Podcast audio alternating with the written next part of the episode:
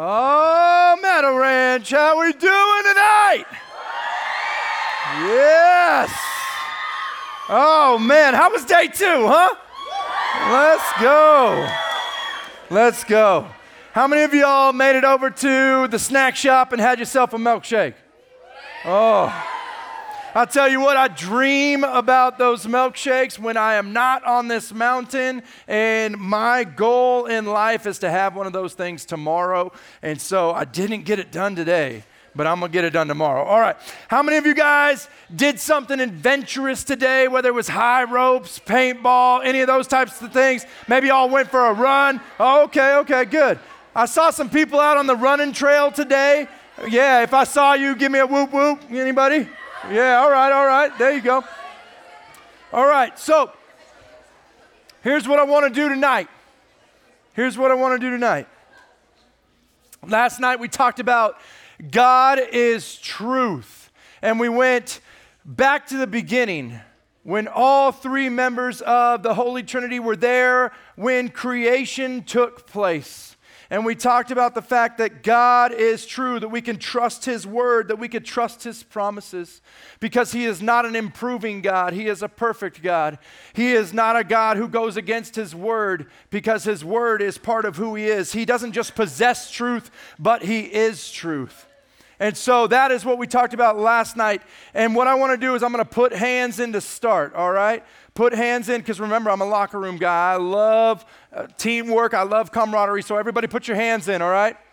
So, in agreement with the fact that God is truth, on the count of three, we're just to yell out, Yep. All right, so ready? On the count of three, ready? One, two, three, Yep. All right, cool. Awesome. Here we go. So, if you guys remember, if you guys remember where we left off last night, There we go. If you guys remember where we left off last night, Pilate comes to Jesus conflicted, and Jesus looks back at Pilate, and Pilate looks back at Jesus and asks a question that is haunting What is truth? And we're going to start by looking at John chapter 19 because now what we're going to see is Pilate goes back out in front of the Jews, in front of the Pharisees, and he's basically beckoning for Jesus' life he's kind of conflicted because he's like I, I don't really know what to do with this with this man that sits in front of me who seems innocent and, and, and is, is known as a king and i don't know what to do. So i'm, I'm trying to get off the hook is what pilate is thinking. Uh, these pharisees they really are angry at this guy for some reason and, and, and they want this punishment but i don't know that i want to be the person that hands out this punishment and so he's trying to to reason with them. He even he even offers uh, in, you know, in replacement of Jesus' execution uh, to have him be released instead of a, a, a guy who's a known murderer. And, and yet they still yell, crucify Jesus. And now what's happened is, is Pilate has pulled Jesus back in to have another one on one conversation with him. In John chapter 19, we're going to pick it up in verse 10. And Pilate is asking him questions, and Jesus is remaining silent, not because he doesn't know the answers. He knows all things. He is the Word in flesh, but he, he knows the response. But the reason that he's staying silent is because his time has finally come. See, this was part of God's redemptive plan. The Word was to put on flesh. The Son of God was to put on flesh and come here and do something that we couldn't do, and that's live a perfect existence, to pay a price that we had earned, but we can't pay for ourselves. And so now this guy, Pilate, is asking all these questions of Jesus, and Jesus is remaining silent. And in verse 10, Pilate looks at him and he says, Do you refuse to speak to me?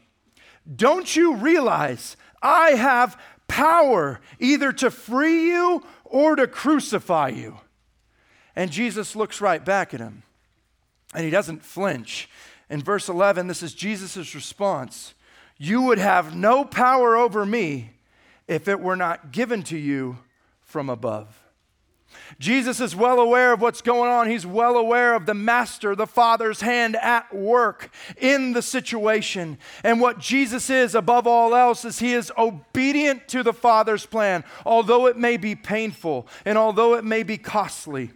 I told you I have two boys, and I love my two boys. And we were up here two years ago together. It was the last time that all of us were up here together. And there was no camp going on. It was a really weird time. It was almost eerie for us to be here in June, and there was nothing going on.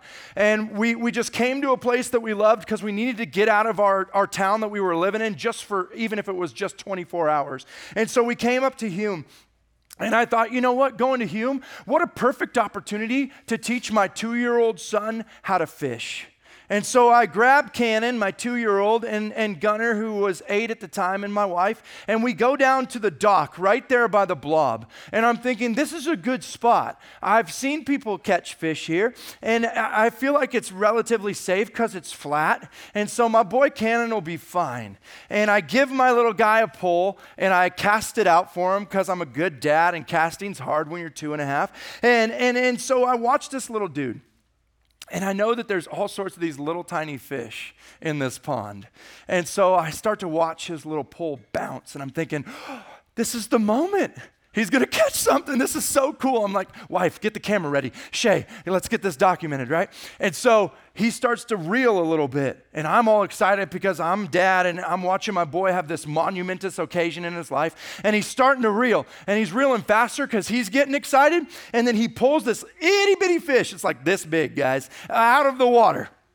And he starts to see it flap around on the dock. And he's like, oh, he, he doesn't really, he's never seen a fish. He doesn't know what to do with it. And I, I, don't know really what's going on in his little two, two year old brain. But he's, he's taking it all in and it's slapping around all over the place. And me, being proud dad, I'm like, we got to get a picture, right? And so I've got the pole in one hand and I've got the fish kind of dangling on the line in the other hand. And I'm trying to get it close to Cannon and just so my wife can get a photo op, you know, maybe it's going to be a Christmas card. I don't know. And so I'm trying to dangle it really close to him, and my little boy just keeps backing up and backing up because he sees that little fish get closer and closer to him. And he keeps backing up and backing up. And I keep going, Cannon, don't do that, bud. Don't do that because I'm looking and I'm seeing that the, the, the dock is starting to run out. And I'm like, Bud, don't do that, man. This is not going to be good for you.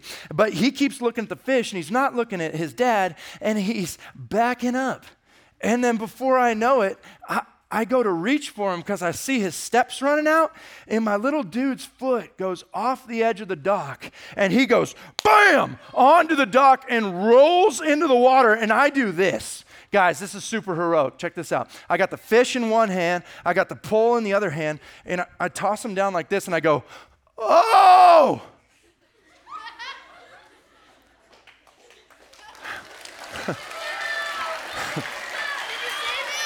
hold on, hold on.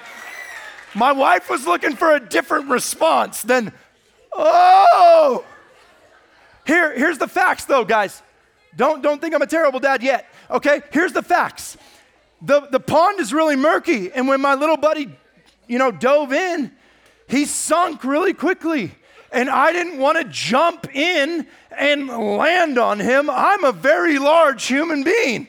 And so I'm kind of surveying the scene. I was a lifeguard, okay? I'm surveying the scene and I'm looking for any piece of my boy. And my heart's starting to beat. And then all of a sudden, my wife yells with the most authoritative yell I've ever heard Get him! And I was like, yes, ma'am. I jumped in with cell phone, wallet, everything. I leaped in, and as I'm flying through the air, it was like a Matrix slow mo moment. I see the bottom of his little Nike sneaker about six to eight inches underneath the water. And the only reason I saw it was because it was neon green. And so all I'm trying to do with all my might is avoid the neon sneaker. And I land in the water and I reach into that murky abyss and I pull out my little boy and he's like, oh, oh, and he's just coughing everywhere. And my wife's crying, and I'm crying because I got something in my eye, not because I'm emotional, right? And I look at my boy and I hold him tight, and then I pull him out like this, And I said, Cannon, are you okay? And he looks at me and he goes, Daddy saved me. And I'm like, Yes, don't you forget it, right? And you can applaud that. Yes. But here's the thing. Here's the thing. That's only partly true. Because, yes, did I pull my son from the abyss? Absolutely. Did I also put him there? Well, me plus gravity. But yes, I I put him there. And so, as fun as it is for me to recall that story and the words that were uttered by my little two and a half year old when I pulled him from the water, Daddy saved me. There's also a piece of me that's conflicted because I also caused that. You see, tonight we're going to continue on the topic of truth. But now we're going to move into something that God has gifted us. That is the truth of Scripture. And in order to do that, we have to go back again to the Old Testament. We are going to look at an Old Testament passage and how God spoke through his prophets long ago about the coming Messiah. See, in the New Testament, we see God in the flesh. In the Old Testament, it speaks of the promised Messiah, pointing 100% to the person of Jesus. And so, if we're going to start anywhere, I want to start in Isaiah chapter 53. So, if you have your Bible, go ahead and flip to Isaiah chapter 53. If you land in books like Psalm, Proverbs, you need to go a little bit more towards the New Testament. All right, if you're landing in books like Malachi or Jonah, you need to flip a little bit more towards the middle of your Bible. Isaiah chapter 53, verse 1. Isaiah 53, verse 1. So while you're getting there, Harrison talked a little bit about uh, this particular book this morning. He talked about Isaiah. Isaiah was a prophet. Isaiah didn't speak on his own behalf, he only spoke on God's behalf. The words that he was to speak, God provided for Isaiah to speak and to pen. And so that is the power of God working in and through this person to get his message to his dearly loved people. God speaks through Isaiah about a lot of things, but really what he's talking to his people about is the solution to our problem with sin, and that solution points to Jesus. Isaiah 53, starting in verse 1, it says this Who has believed what he has heard from us, and to whom has the arm of the Lord been revealed? For he grew up before him like a young plant and like a root out of dry ground. He had no form or majesty that we should look at him, and no beauty that we should desire him. He was despised and rejected by men, a man of sorrows and acquainted with grief, and as one from whom men hid their faces. He was despised, and we esteemed him not. Surely he has borne our griefs and carried our sorrows, yet we esteem him stricken, smitten by God, and afflicted. But he was pierced for our transgressions, he was crushed for our iniquities. Upon him was the chastisement that brought us peace, and with his wounds we are healed. All we, like sheep, have gone astray.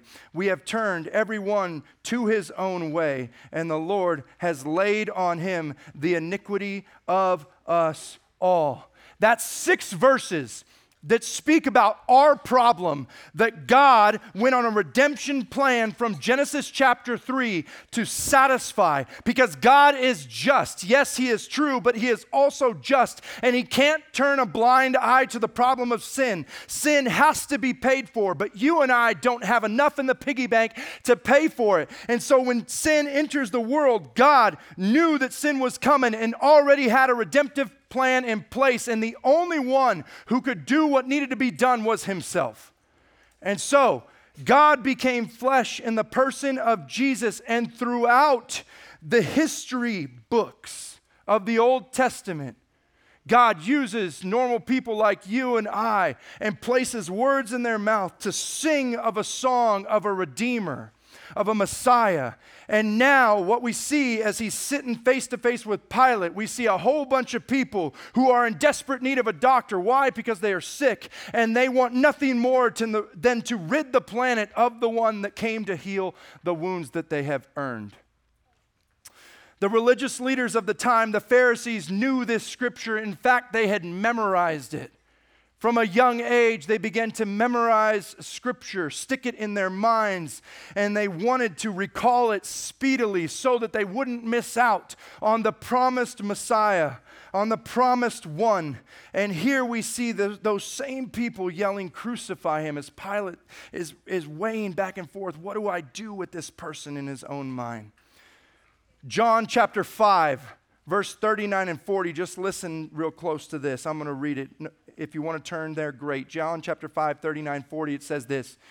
This is Jesus speaking to those very same Pharisees. You study the scriptures diligently because you think that you that in them you have eternal life these are the very scriptures that testify about me yet you refuse to come to me to have life I read a, a, a, section like that where Jesus is, is calling to these people. He desires for the Pharisees to be saved just as much as he desires for the tax collectors and prostitutes to be saved. He came to seek and save that which was lost. Although the Pharisees don't appear lost in the same way that maybe those with the outward facing sins might appear lost, he knows their hearts. He knows that they've become so consumed with, with law and ritual practice that they've totally lost sight of who they are meant to worship, who they were designed to worship. He knows their heart. And you have to look at a passage like that and go, how did they miss it?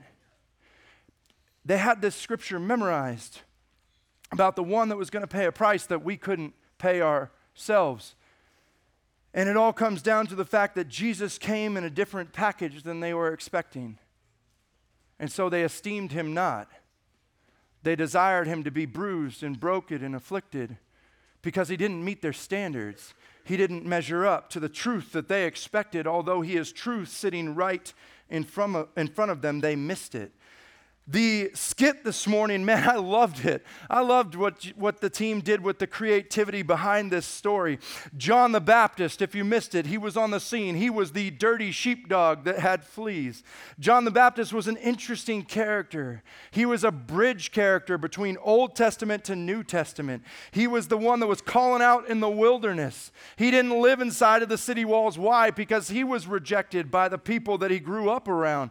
He was an interesting guy, but he had a a specific mission. He lived in the wilderness. He ate locusts and honey. He had definitely some, uh, you know, out of the box style choices. But he did all that he could to take attention off of himself. See, John the Baptist was, was the last prophet of the Old Testament. And in a lot of ways, he was the mouthpiece of the arrival of God's promised Messiah early in the New Testament. Those same Pharisees that are crying out to end Jesus' life are the same Pharisees that put John the Baptist on trial because they looked at him and he didn't fit inside of the nice, neat box that they expected him to fit inside of. So they had questions, they had concerns, they wanted answers. And we see that in John chapter 1. If you have your Bible, flip back to John chapter 1, verse 19. It says this, and this is the testimony of John when the Jews sent priests and Levites from Jerusalem to ask him, Who are you? Notice who they sent. They didn't just send some new guy in training, they didn't send an intern. They sent the top authority on law and Old Testament scriptures, the Levites and priests from Jerusalem, to ask John, who are you? We don't know what to do with you. You're like nobody we've ever seen. We've seen you baptize people. We don't really know what all that's about, but we need some answers. In verse 20, it says, He confessed, and he did not deny, but confessed, I am not the Christ. And then they asked him, What then? Are you Elijah? He said, I am not. Are you the prophet? And he answered, No. So they said to him, Who are you? We need to give an answer to those who sent us. What do you say about yourself? He said, I am the voice of one crying out in the wilderness, Make straight the way of the Lord, as the prophet Isaiah said. Harrison talked about the fact that that is a direct quote from Isaiah 43.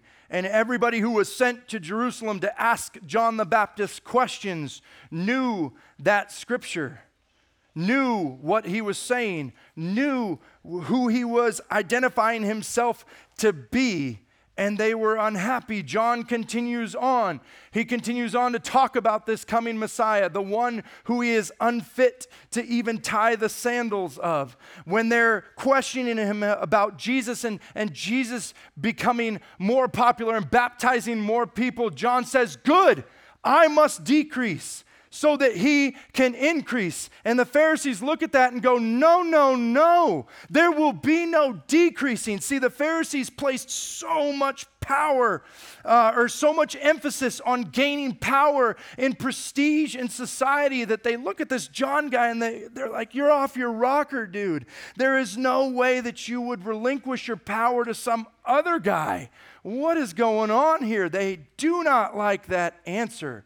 And so they are mad. They're mad at this whole situation.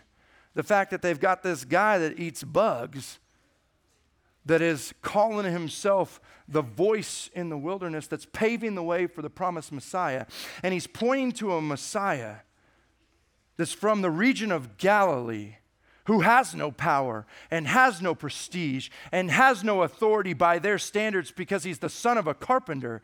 They think these guys are up to no good, and so there must be punishment, which leads us to the interaction of Jesus, the Word in flesh, and Pilate. The big question, guys, that I want you guys to wrestle with tonight, and by the way, it is okay to wrestle, right? The big question I want you to wrestle with tonight is how do we know that we can trust God's Word? And, and I look at it this way I look at the people that I trust in my own life, and there's, there's a few, but I really look back at the person that I trusted first, and that's my own dad. I know that my boys trust me. Why? Not because of the words that they say, but because of the actions that they put forward. When I challenge my sons to do something that's out of the box or uncomfortable for them, as long as they know daddy's there to catch them or pick them up when they fall, all of a sudden they are a little bit more confident in what they're being called to do.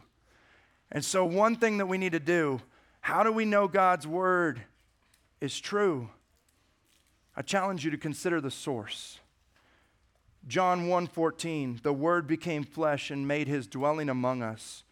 We have seen his glory, the glory of the one and only Son who came from the Father, full of grace and truth. The Word of God put on flesh, and this Word of God that has now put on flesh is the sum of the Word of God that is written, meaning He satisfies it. Not only is He full of grace and truth, but he is full of all those promises that all of the authoritative scriptures have laid out about this promised Messiah that is going to wipe away the disease of sin. He is that manifestation right in front of people's eyes. And we have the privilege to read about it, not because it was penned by human hands, but because it was penned by the Holy Spirit working through human hands. See, all of Scripture points and speaks of Jesus, but here's the most important piece is that it speaks flawlessly and without error. Proverbs 30, verse 5 and 6 says this and if you guys can't keep up flipping in your Bibles, please write them down and look at them later. These are good, good words from your Father to you. Proverbs 30, verse 5 and 6. Every word of God is flawless, without error. I love that. Every word of God is flawless. He is a shield to those who take refuge in him. Do not add to his words, or he will rebuke you and prove you a liar. All of Scripture is God breathed, penned through His work, not the works of man, because if it was up to us, we would figure out a way to screw it up. And so He didn't leave it up to us, but He used us through the power of His Spirit to write down His words for us. All the promises of God in the Old Testament are fulfilled in Jesus. And guys, there's a lot of them. There are so many promises of God, and Jesus fulfills every single prophecy in his limited lifespan here on this planet. And there are guys who are way, way smarter than me, and they've studied this backwards and forwards, and they can't find any holes in God's redemptive plan, in his redemptive message, and the prophecy about the one that would come that would cure the problem of sin in our lives. 2 Corinthians 1:20 says this, "For all the promises of God find their yes in him." That is why it is through him that we utter our amen to God for his glory. How many of you guys have ever woken up in the middle of the night? Anybody ever done that? All right. So, you've done that? I'm glad we're all on the same page. So, one night I woke up I heard this loud sound downstairs, and so of course, you know, I got to investigate. I like to know what's going on in my house. I like to know what's going on in my yard. I feel like my family depends on me a little bit, even though I may be terrified of what's going on in the dark. I get up and I start to fumble my way around. And inevitably, what happens in any of these instances where I'm trying to be the macho dude I end up kicking some sort of little piece of furniture. And you know where it hits? Right in the pinky toe. And it hurts so bad. It hurts so bad when I do that. When you hit that pinky toe, I don't know what it is about that little piece of toe, but when you kick something with it, oh, it brings any grown man to their knees. And that's me. So I'm supposed to be all big and brave, and then all of a sudden, I kick something, I go down, I'm crying in a heap on the floor. My wife turns the light on and she laughs at me. It happens more often than I'd care to admit. Second Peter, verse 1, or chapter 1, verse 19 through 21 says this We also have a prophetic message as something completely reliable, not a little bit reliable, completely reliable. The only one that could utter a statement like that is God Himself. It says this, and you will do well to pay attention to it as to light shining in a dark place until the day dawns and the morning star rises in your hearts. Above all, that means it's the most important thing. Above all, you must understand that no prophecy of Scripture came about by the prophet's own interpretation of things. For prophecy never had its origin in the human will, but prophets, though human, spoke from God as they were carried along by the Holy Spirit. The last thing that I find fascinating about God's word that He left for us so that we could learn about His character, His heart, His redemptive plan for us, so that we could fall deeper in love with the Father as the word does what it is called to do, and that is speak. The third thing that I find super fascinating is the law was kept perfectly by Jesus, and all uh, its penalties against God's sinful people were poured upon Jesus. He did something that we couldn't do. So, therefore, there is no path of righteousness through the law. There is only a path of righteousness through Jesus. This passage that I'm going to share next is it might be a familiar one, but I really want you guys to think through this one and what this means maybe for you. Whether you've been walking with Jesus as your Savior for years and years and years, or you're brand new to this idea, let me just, let me just share this one with you. This is 2 Timothy 3.16. It says that all Scripture, remember last night we talked about absolutes? Here's another one that is penned for you and I as the Holy Spirit works in someone's heart to record it. All scripture is God breathed, and it's useful for teaching, rebuking, correcting, and training in righteousness, Because of this, we know it's trustworthy and authoritative in our lives. It's, it's God's way of guiding us to what is ultimately good. If you remember back to the creation story, God, the first two chapters, he looked upon what he made and he called it good. It was, it was a designation that was reserved for him. And then chapter three comes sin enters the world. We long to be in the position that God is in, and we look upon his created fruit and we decide to call it good. We, in our hearts and in our minds, take the place that is rightfully his. But God has the guiding hand. He is the good shepherd. He has the path for us that is not filled with rocks and not filled with potholes, but it's, it's, it's smooth. It may not always be uh, lacking trials, but it is always exactly where He desires us to be. And I want to wrap with this passage. So if you guys have your Bible and you want to follow along, I encourage you to in this moment. It's Philippians chapter 4. Philippians chapter 4, we're going to start in verse 4. And I love this passage. There's very few passages that I've read more in the Bible than this one. This one's near and dear to my heart. It's near and dear to my family's heart. It's something that we turn back to in moments of weakness and moments of strength. And I want to share it with you guys because I know that some of you guys came up here with some stuff weighing heavy on your hearts.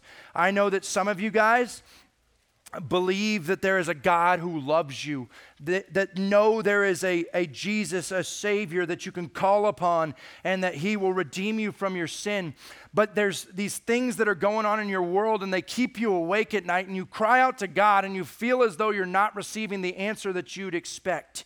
You're calling out to God to, to cure the cancer, but yet the cancer's still there. You're calling out to God to, to heal the broken marriage between your mom and dad, but yet the marriage is still broken. You're calling out to God to relieve some sort of anxieties that are weighing down your heart, but yet you still wake up and you feel like something's sitting on your chest. You're crying out to God to fix the pieces, to take away the alcoholism, to take away the drug abuse, to take away the verbal abuse. And you cry and you cry and you cry and you feel like there is no response. And I want to invite you into a moment this week where you can be honest with the God of truth because his shoulders are big enough, strong enough, and broad enough to carry the things that burden you. He desires to. He wants it. So give it to him. Don't keep it for yourself uh, letting bitterness and anger well up in your heart, but send it out to Him and trust Him with it. Why? Because He paid for that, and He doesn't want you to carry it anymore. Philippians 4. yeah.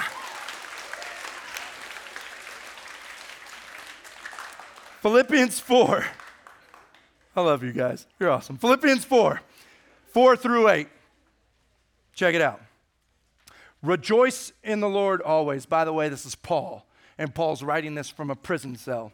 Rejoice in the Lord always. I will say it again, rejoice. I'm a big fan of punctuation in the Bible, and whenever I see an exclamation point, I know there's extra emphasis in it. It's extra important. The person that's writing it wants it to sink in. And I don't think it's by accident that Paul, in this first verse that we're looking at, decided to say, rejoice twice in his instruction. Why? Because he knows that there's moments where we're going to need to be reminded to do so, and I think that he's in a moment where he needed to be reminded to do so. Rejoice in the Lord always, not sometimes, always. I will say it again, rejoice. Verse 5 Let your gentleness be evident to all, the Lord is near. Do not be anxious about anything. I love that. It's all inclusive, it's absolute. Do not be anxious about anything. And some of you are, are having a hard time with that statement because there's this anxiety that wells up in you. And I don't know about you guys, but I've done a lot of research on anxiety. I've suffered from some myself. And the, the best definition that I could come up for the word anxious is when one person feels like they're literally being pulled apart from one end to another. Do not be anxious about anything. Do not be anxious about hardship. Do not be anxious about trial. Do not be anxious about not fitting in. Do not be anxious about the way that you look. Do not be anxious about what you have. Do not be anxious about what you don't have. Do not be anxious about what people think. Do not be anxious about fill in the blank. the scripture in, instructs us to not be anxious about anything, but in every situation, by prayer and petition with thanksgiving, present your requests to God, and the peace of God, which transcends all understanding, will guard your heart and mind in Christ Jesus in a world that wants to pull us apart. It's God's desire to hold you together. All you have to do is trust the giver of truth with the things that keep you awake at night or that wake you up early. To trust his word enough to actually do what it says, as if it's not just great suggestions, but it's actual guiding truth to good that only he can define, even though your world might be consumed with hard things. He is above all those hard things. Jesus said it himself take heart, because I have overcome the world. Eh, yeah. Woo! Yeah, he has. Look, but I don't want you to think that, oh, okay, I'll say yes to Jesus and then everything's just going to be smooth sailing. Because the scriptures also promise us trials of many kinds hardships of many kinds. But here's the thing about our all knowing, all loving Father is he desires for us to grow through what we're going through. He doesn't want us to just sit there stagnant, consumed by the hardships that we face. Final verse, guys. Verse 8 says this Finally, brothers and sisters, by the way, this is how we do that. This is how we have an attitude of gratitude. This is how we rejoice in the Lord always. I will say it again rejoice.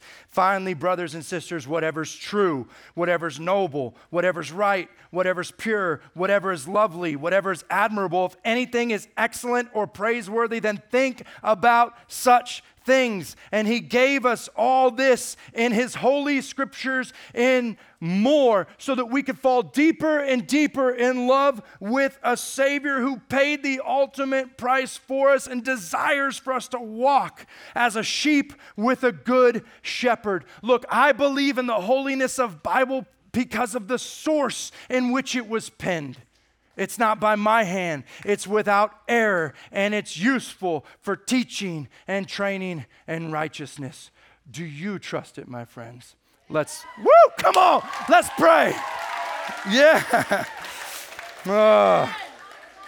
Lord Jesus, I thank you for tonight. I thank you for your word. I thank you that it is alive and that it speaks to us, Lord, this week as we continue on. May you continue to illuminate our understanding as to how you desire to shape us and mold us into the people that you long for us to be. Thank you for your goodness to us. And it's in Jesus' name I pray. Amen.